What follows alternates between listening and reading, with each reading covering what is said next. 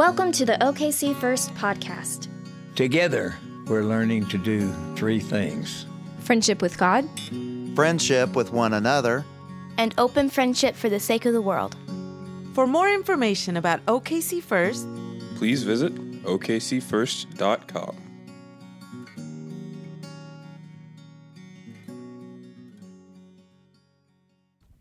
Today's scripture reading comes from Micah chapter 5, verses 2 through 5. But you, O Bethlehem of Ephrathah, who are one of the little clans of Judah, from you shall come forth for me one who is to rule in Israel, whose origin is from old, from ancient days. Therefore he shall give them up until the time when she who is in labor has brought forth. Then the rest of his kindred shall return to the people of Israel and he shall stand and feed his flock in the strength of the Lord and the majesty of the name of the Lord his God, and they shall live secure. For now he shall be great to the ends of the earth, and he shall be the one at peace. This is the word of the Lord. Amen. You may be seated. Thank you very much. Thank you, Jen. Just nailed that word, Ephathra. Nailed it. I told her she could have said something like Shashevsky and no one would have known the difference. Welcome to all of you who are gathered back, like Jason said, missionaries to far lands, the bad lands of California and Tennessee. Welcome back to all of you. Um, actually, gonna, oh no.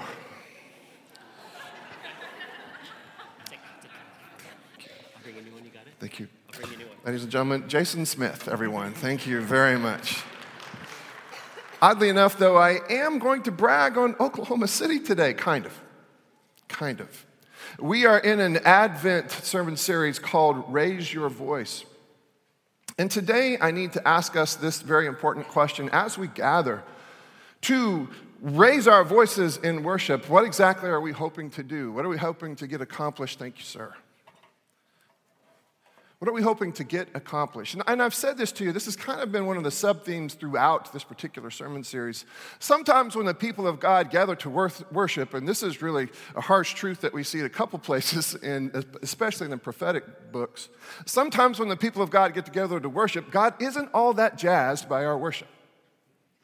Sometimes God is not necessarily pleased when we gather and even when we sing. That's actually out there. There's some very harsh words about worship when religious people get together in the book of Amos, and I would recommend at times that you read that. today is another one of those books, except it's not really uh, the passage today. It's sort of the, the breadth and the theme of the entire book. We're being asked this question What do you think happens when you gather to worship? What do you think happens when you gather as the people of God? What are you trying to do? And the prophetic voices are saying all too often when the people of God gather to worship, they are not seeking to be remade in God's image, they are seeking to remake God in their own image. I know, you thought we were headed toward Christmas. I mean, last Sunday was so fun. We had a pink candle and everything. It was just, we thought we were just headed toward carols. We thought we were headed toward the blinking lights and all of that. And now, John, you take us back to Advent? Yes it is still Advent. We still have some captivity to deal with. We still have some darkness and some angst and some anguish to deal with. And today we're being asked this particular question When you worship, when you worship, what are you trying to do? Another way to ask the same question would be this In what or in whom have you put your hope, your faith, your trust? In what or in whom have you really, like really, put your hope, your faith, your trust? Okay, let's talk about Oklahoma City a little bit. I love this city. Anytime I travel and I get to travel and, and we're flying back, I, I, love to see the lights of the city on the horizon. I love our airport. It's easy for me to navigate. I'm directionally challenged. I love everything about coming back to Oklahoma City. I love our city. I really do. And I'm not the only one. Take, take a look at this. Hey,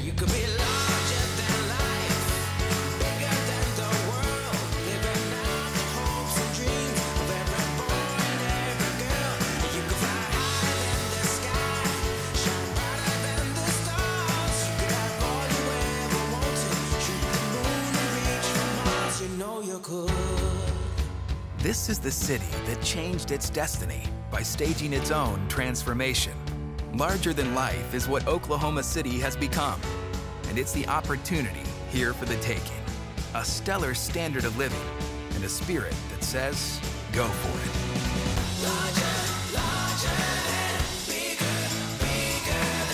The urban reinvention that began in the 1990s changed the landscape and set the stage for 2008 when the Oklahoma City Thunder flew out of the gate and took this city with it. Here's your story, let's begin. The world is fine, come on, dive in.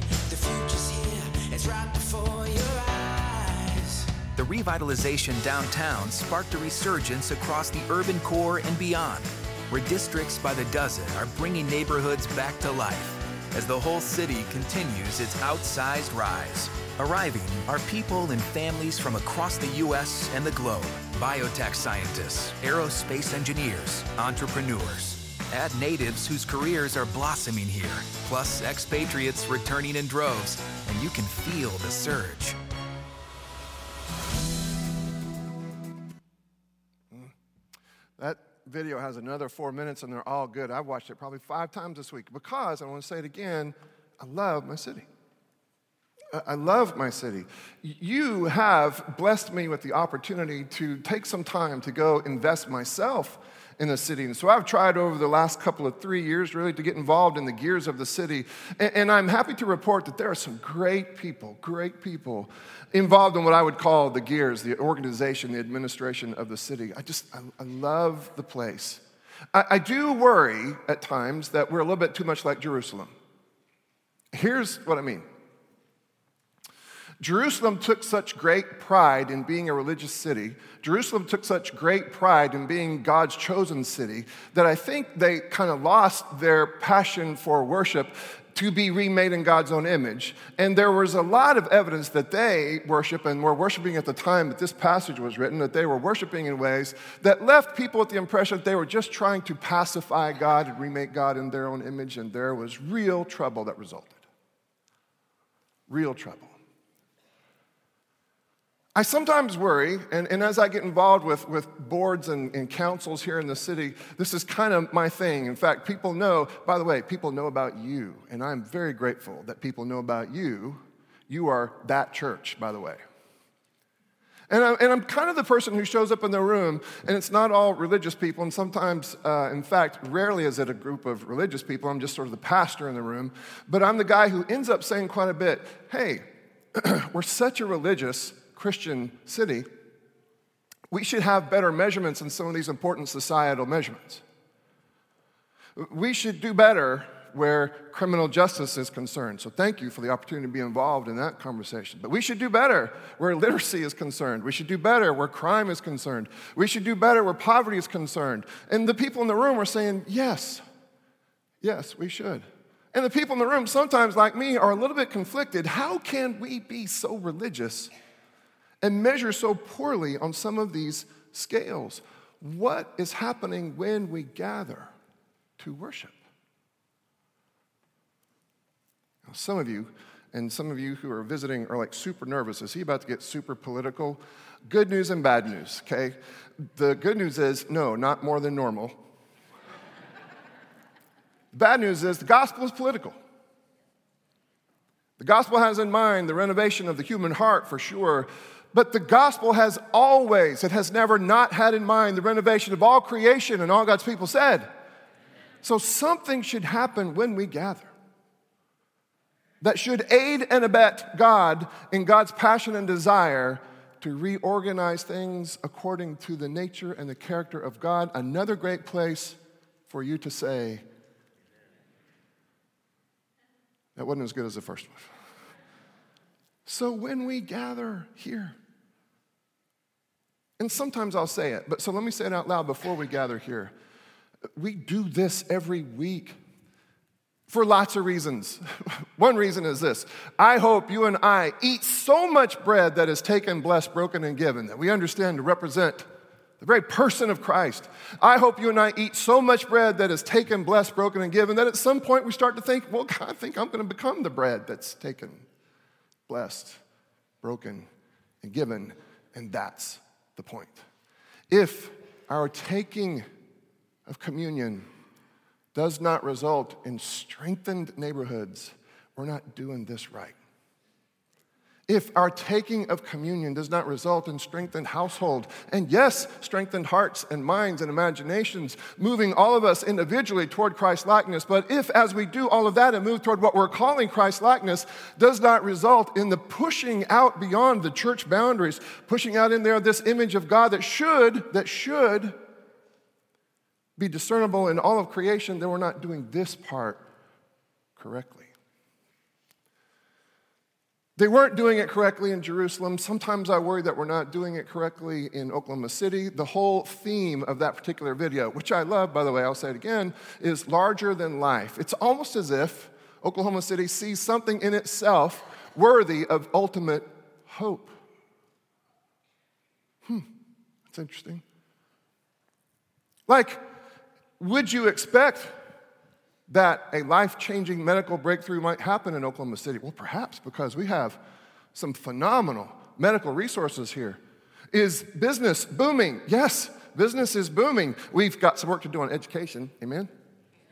Okay, thank you, teachers. but there are a lot of good things.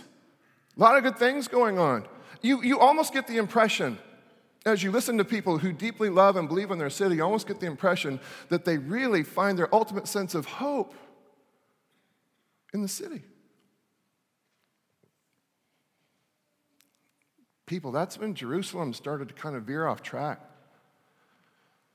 Uh, Jerusalem started to look around and say, wow, we deserve a video. things are good. Yeah, things are good. Strong, vibrant city, great walls.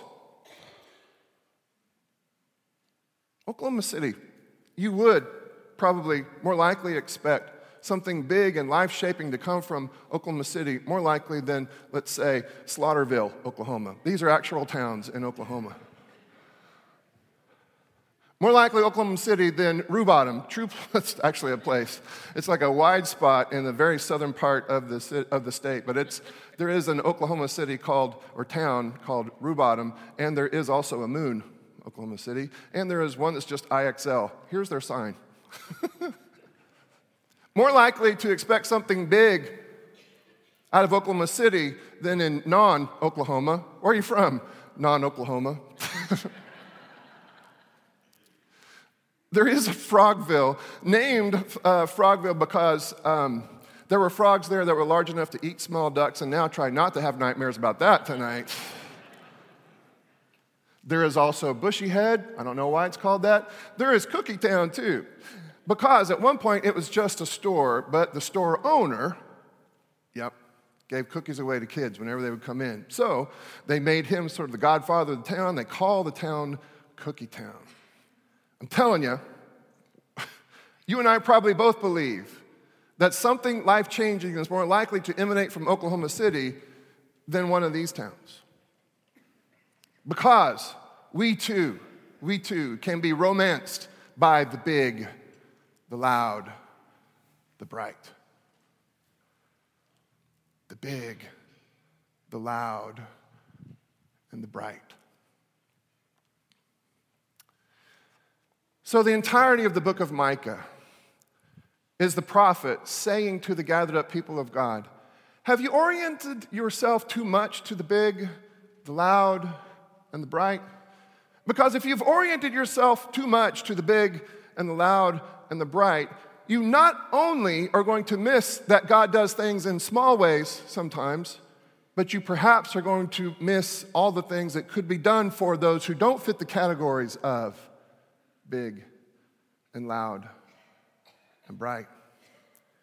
And so the prophet was saying hard things to his first audience. And by the way, let me kind of put this in some sort of historical context for you. We think that Micah was a prophet that served actually for a long time, uh, served perhaps in three different kings' cabinets, let's say. And, and probably was there with a bird's eye view of the destruction of the northern kingdom of Israel. So Hezekiah would have been working and speaking for God as Micah watched Israel disappear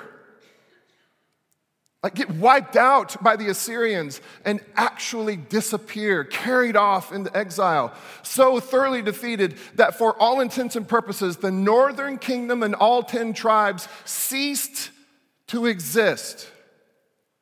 The people of God, defeated, ceased to exist. What is God's problem? How would God ever let such a thing happen to God's people? Well, Micah and other prophets like Micah told them.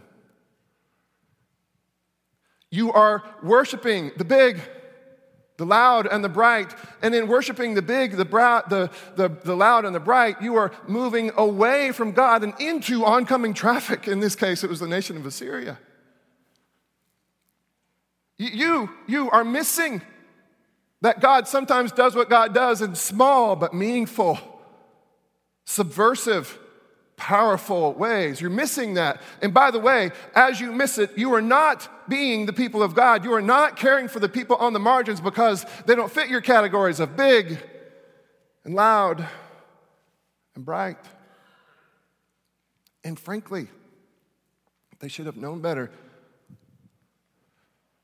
These ancient believers should have known better. If you listen at all to the, our story and their story, the gathered up story of God and God's people, you know that so many different times God does the unexpected, the subversive, through the small, the quiet, the otherwise, at least according to the rest of society, the meaningless.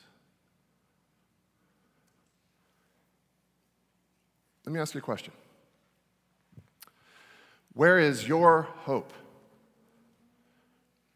Right? Now, we don't have time for Sunday school answers, people, so I want you to think through this, okay? Where have you placed your hope, your sense of, well, here's a word, security?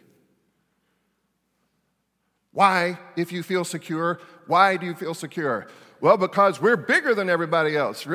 That's not a great way to have or maintain security because we have more than everybody else. Again, not a great source of ultimate hope.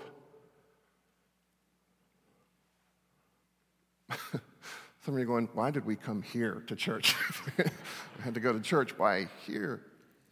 Yeah, because this, this is in so many ways, and for me too, an uncomfortable sermon. An uncomfortable sermon. Micah preached so many uncomfortable sermons that they said back to him, Can you stop?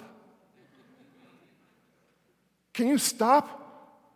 One should not preach of such things. Disgrace will not overtake us. We are, for heaven's sake, the people of God. God promised, and there is such a promise, God promised way back to David there will always be a Davidic king on the throne. Always. Someone from your family tree will always serve. So long as you stay oriented to the God who created you and shaped you and formed you, they missed that last part. They heard the first part, they missed the last part.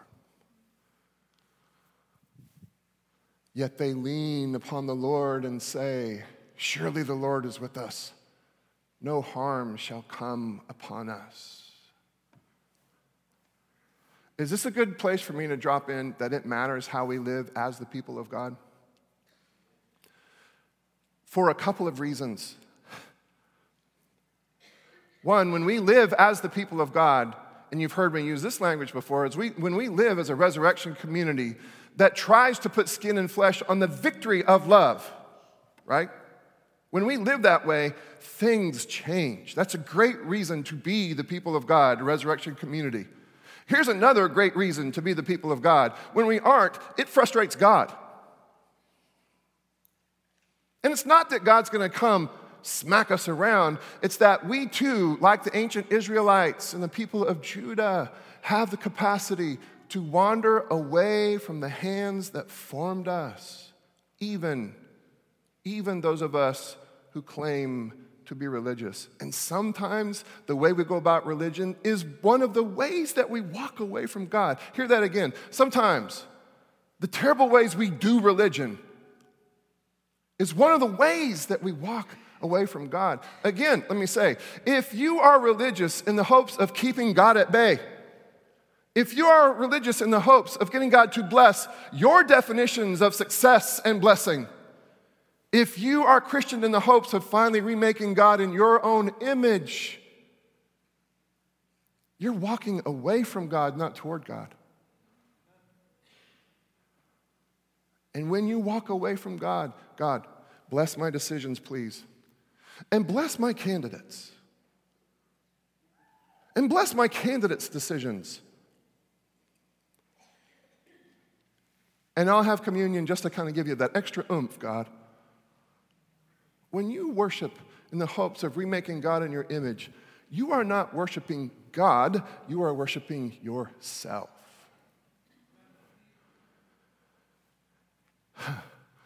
And as Dr. Green has been saying to us for years now, because we both believe in eternity, you should know this. In eternity, you get what you've always wanted. And if in your patterns of worship you demonstrate that what you really want is what you want, then in eternity, that's what you get, but that's all you get. You. But, but, if you worship and are remade in the image of this God, then in the here and the hereafter, that's what you get. But these people, we're not doing that. Therefore, because of you, Zion or Jerusalem shall be plowed as a field. Jerusalem shall become a heap of ruins. Amen. Wow. It gets worse. It gets pretty personal, actually. It says, okay, now you are walled around with a wall, so the attackers are coming now for the southern kingdom. A siege is laid against us with a rod. They strike the ruler of Israel upon the cheek. So now these enemy armies, now these enemy armies are humiliating Israel's king. And so the prophet starts to write, as so many of the prophets do, man, we need a better king. Except, important word choice here, Micah does not say king, he says ruler. Let me explain briefly why that's important. There was a time in Israel's history when Israel looked around and they said, Wow, all these other nations have kings and they have armies. We are being led by these holy people, and we all have to kind of do our part and do our share, and we're all kind of farmers, we're all kind of army people. It would be nice, God. And so they go to Samuel, who was their leader at the time. It'd be nice, Samuel, would you say something to God about us having a king? Samuel actually goes to God and says, Hey, all right, it's happened. The people look around, they say they want a king. God said to Samuel, Go back and tell him, You don't know what you're talking about. You don't really want a king. Stuff gets hard if you have a king. You don't want a king. Samuel goes back to the people and says, Okay, I talked with God. God said, You think you want a king? You don't want a king. Stuff gets really difficult. You don't, you don't want a king. The people said, You'll not be surprised by this. Oh, no, we want a king. Samuel tried to say to them, Listen, the way things are right now, God is your ruler. If you do this other thing, something will happen in the future that will result in a king being your ruler and not God. And people said, Okay. And so they had a king. And things deteriorated just like Samuel and God had warned. And so now, what Micah writes here is that we need another ruler, but he doesn't use the word king. In fact, this particular ruler, rather than having terms that are political and even monarchical, let's say, the terms used to describe this future ruler are pastoral, like a shepherd. But you, but you, O Bethlehem of Ephrathah, you are small. And from you shall come forth for me one who is to shepherd in Israel, one whose origin is from old, from ancient days. Verse 3 Therefore he shall give them up until the time when she who is in labor has brought forth. Then the rest of his kindred shall return to the people of Israel. I mean, Micah is dreaming out loud that someday all those people who were wiped out and distributed across of all these lands in the exile, someday God will return all these people back to the homeland. God will have this great homecoming, but it won't happen because we have a great warrior king. It will happen because we have a shepherd who listens to God.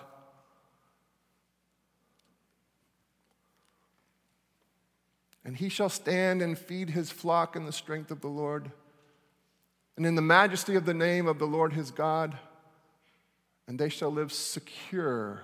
It's an important word. For now he shall be great to the ends of the earth. And how about this?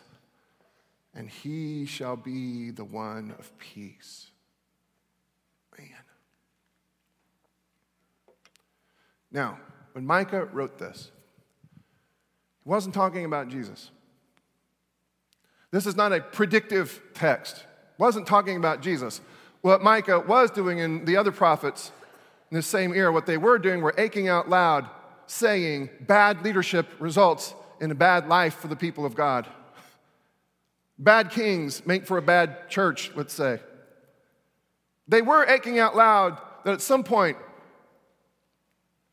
God would send a different kind of leader, a different kind of ruler. And we're not sure. We're not sure exactly who is being spoken of here. Maybe Micah has in mind a particular person. Not sure about that. Now, what we have done is this. After watching the Assyrian Empire completely rout the northern kingdom. And after watching the Babylonians rout the southern kingdom, for many of the same reasons, the people of God weren't being the people of God and they wandered into oncoming traffic. This time it was the Babylonian kingdom. You do have prophets writing the exact same things, aching out loud. Will there someday be a leader? Will there someday be a leader that can rescue us from our addiction to the big? The bright, and the loud. Will there someday be a leader who can help us to see that our hope and our sense of security, our future, is not bound up in having more muscles or dollars or bullets? Will there someday be a leader who will show us a better way to be alive? Someday, will there be such a leader? And the church has learned to read these passages with an eye now toward this very different kind of leader.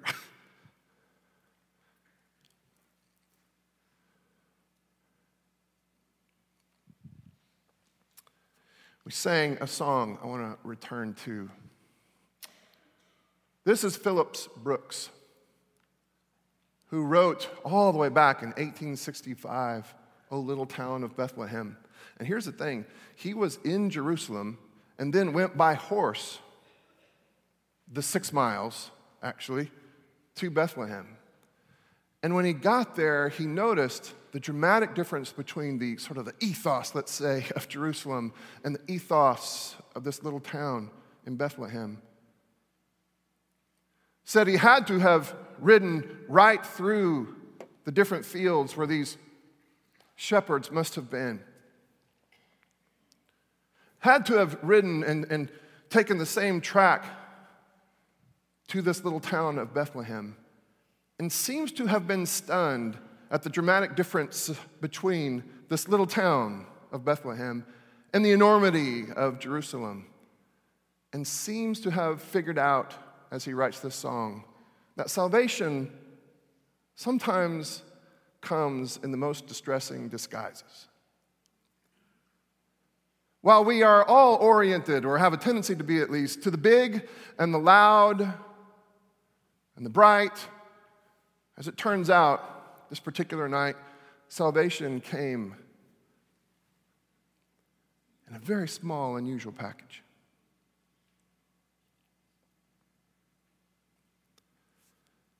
Here's the question I have for you, for me, for us as the church Are we still oriented to the God who whispers? Are we still oriented to the God who brings salvation in unusual sorts of ways? Or are we like these people in ancient Jerusalem? Or are we too, even as we live in a very religious city, are we romanced and maybe even intoxicated by the big and the loud and the bright?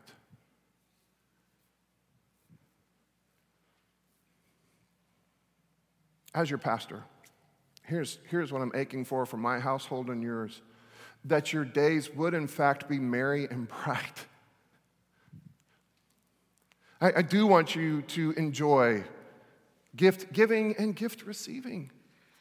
I do want you to enjoy the brightness of the season. But I do hope at some point you are able to get a good look at a nativity scene. Yet in thy dark street shineth the everlasting light. The hopes and fears of all the years are met in thee tonight. And folks, that's a very unusual way to go about being God. It's a very unusual way to go about stepping into human history so as to salvage and rescue a people.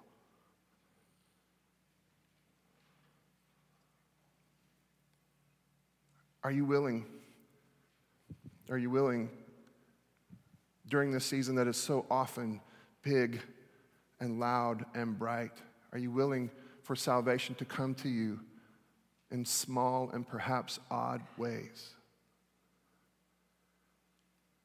Are you willing for God to move in ways that you would not expect? Are you willing for God to undermine, undermine your sense of security if your sense of ultimate hope is in the big and the broad and the loud and the bright. I hope at some point you will read Mary's song, the Magnificat, and hear that Mary seems to understand. Listen to this. He has shown strength with his arm. He has scattered the proud in the thoughts of their hearts. He has brought down the powerful from their thrones and lifted up the lowly. He has filled the hungry with good things and sent the rich away empty. He has helped his servant Israel in remembrance of his mercy, according to the promise he made to our ancestors, to Abraham and to his descendants forever. But in order to be aware of and ready for and live in anticipation of the coming of this particular king, who I'm telling you has the capacity to come in small and surprising ways, we need to worship well. Have you worshiped well? Are you willing for God to be subversive and to undermine what may be functioning in your, in my, in our collected mind and heart, what may be functioning as an idol? Are you willing to be returned to the scene of the Nativity to see how it is that God can come in small and maybe odd ways? Oklahoma City, love this place. Love this place.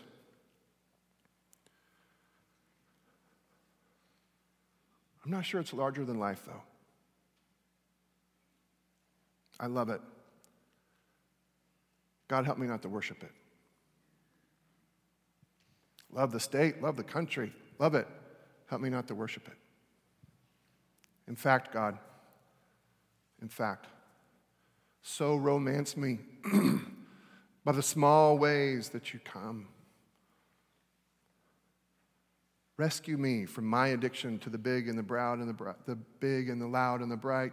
Rescue me from those things so that I can be returned to the same society as a servant and a carrier of the light. Let's take another step that direction. If you are coming to help us set this table, come now. Heavenly Father, bless these elements, and as we've already said today, may these elements move and strengthen us down the road toward Christ likeness, yes, as individual believers, but also as a gathered up body, as the people of God. May we, in the process of taking this, these elements, these tangible elements, into our systems, may we, in the process, be weaned away from a preoccupation with the big, bright, and the loud. And may we be sensitized to all the different ways that you would come in small and perhaps even odd ways. Strengthen us, God, that we might have the courage and the capacity to allow you to undermine our senses of security if we do not find our hope and our security in you.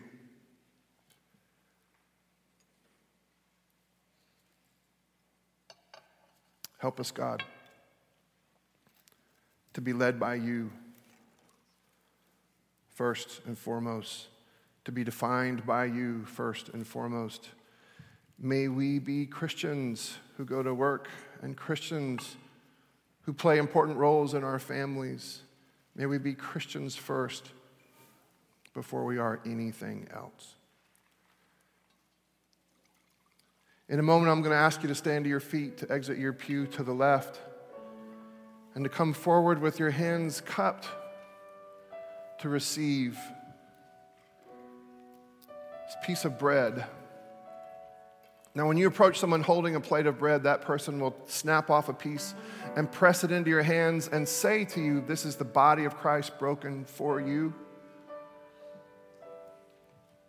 Don't eat it just yet, but take that piece of bread and dip it into the cup. Someone standing right there will be holding a cup.